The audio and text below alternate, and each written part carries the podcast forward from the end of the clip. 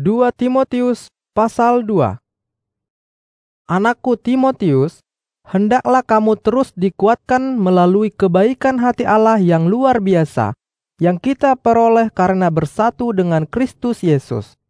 Dan semua ajaran yang sudah kamu dengar ketika saya mengajar para saudara-saudari seiman, hendaklah kamu juga mengajarkan dan mempercayakannya kepada saudara-saudari yang lain khususnya kepada mereka yang sanggup mengajar dan yang setia menyampaikan ajaran itu kepada orang lain lagi.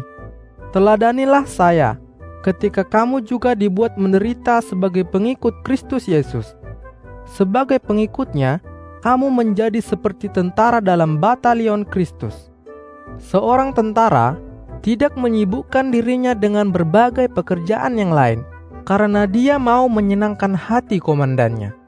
Atau contoh lain, dalam pertandingan olahraga, seorang pelari tidak akan menerima hadiah kemenangan kalau dia tidak lari sesuai dengan peraturan-peraturan pertandingan itu. Dan contoh lain, seorang petani yang bekerja keras pantas menjadi orang pertama yang menikmati hasil panen yang ditanamnya.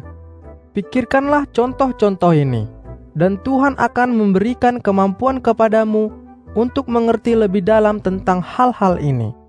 Pikirkanlah selalu tentang Kristus Yesus. Dia keturunan Daud, dan dia sudah hidup kembali dari kematian. Itulah kabar baik yang saya beritakan. Tetapi, justru karena saya mengabarkan berita keselamatan itulah, maka saya dibuat menderita.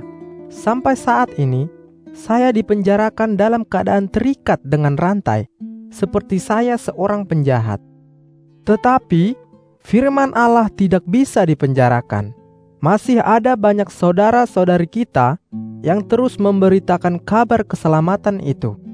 Jadi, saya rela bertahan dalam segala macam penderitaan, karena dengan demikian saya mempertahankan kebenaran dalam kabar baik yang sedang diberitakan dan dipercayai itu. Karena dengan bertahan teguh, saya sebenarnya menolong semua umat pilihan Allah supaya mereka mendapat kesempatan menerima keselamatan yang kita peroleh karena bersatu dengan Kristus Yesus. Dengan demikian, mereka akan turut menikmati kemuliaannya selama-lamanya. Perkataan ini sangat layak dipercaya. Kalau kita menganggap diri mati bersama Dia, kita juga akan hidup bersama Dia. Kalau kita tetap setia kepadanya, biarpun dalam penderitaan, kita juga akan memerintah bersama Dia. Tetapi, kalau kita menyangkal Dia dengan berkata, "Saya bukan pengikut Yesus," maka Dia juga akan berkata, "Kamu bukan pengikutku." Walaupun begitu, kalau kita hidup kurang setia sesuai dengan kehendaknya, Dia akan tetap setia menepati segala janjinya kepada kita. Karena Dia tidak bisa menyangkal perkataannya sendiri.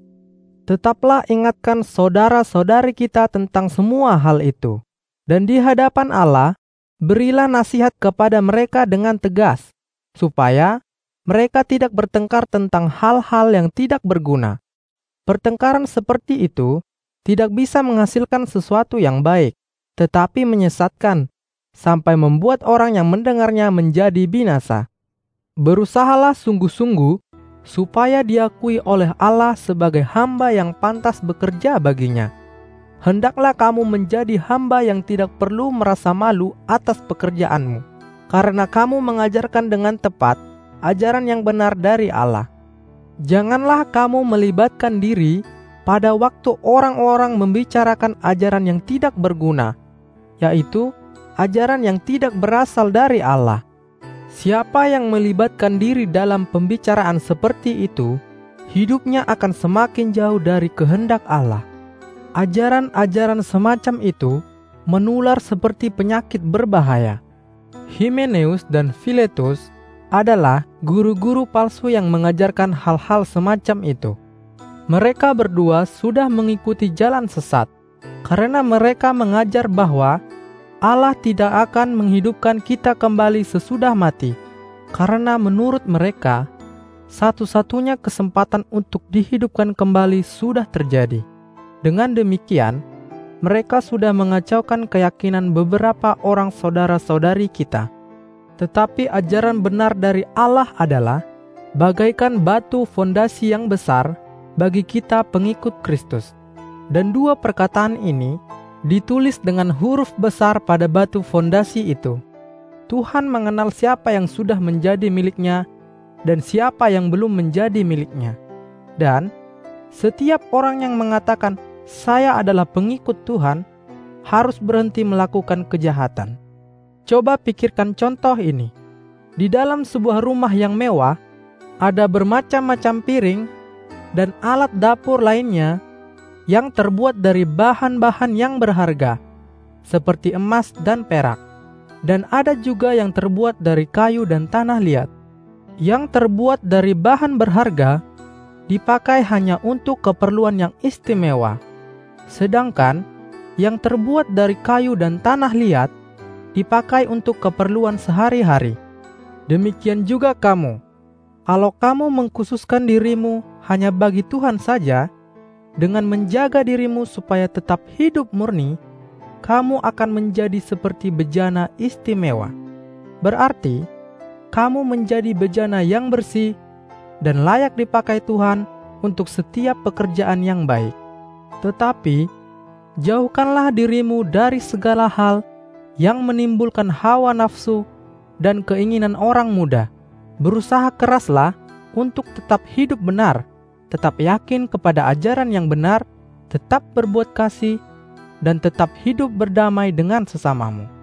Semua itu perlu dilakukan secara bersama-sama dalam persekutuan dengan saudara-saudari yang, seperti kamu sendiri, setiap hari meminta pertolongan Tuhan dengan hati yang sungguh.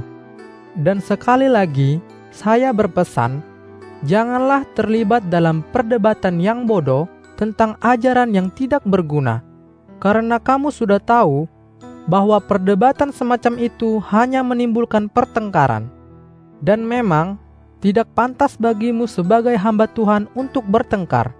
Sebaliknya, setiap hamba Tuhan harus ramah kepada semua orang, pintar mengajar, dan sabar menghadapi masalah atau kesusahan. Dan sebagai hamba Tuhan, hendaklah kamu lemah lembut kepada mereka yang melawanmu ketika kamu mengajar atau menunjukkan kesalahan mereka. Karena kita bekerja dengan harapan bahwa Tuhan akan bekerja dalam hati mereka supaya bertobat dan menerima ajaran benar. Jadi harapan kita, mereka bisa sadar kembali dan bisa lepas dari jerat iblis. Karena bukan secara kebetulan orang-orang mengikuti ajaran sesat, tetapi mereka ditipu dan diikat oleh iblis supaya mereka menjadi kaki tangannya.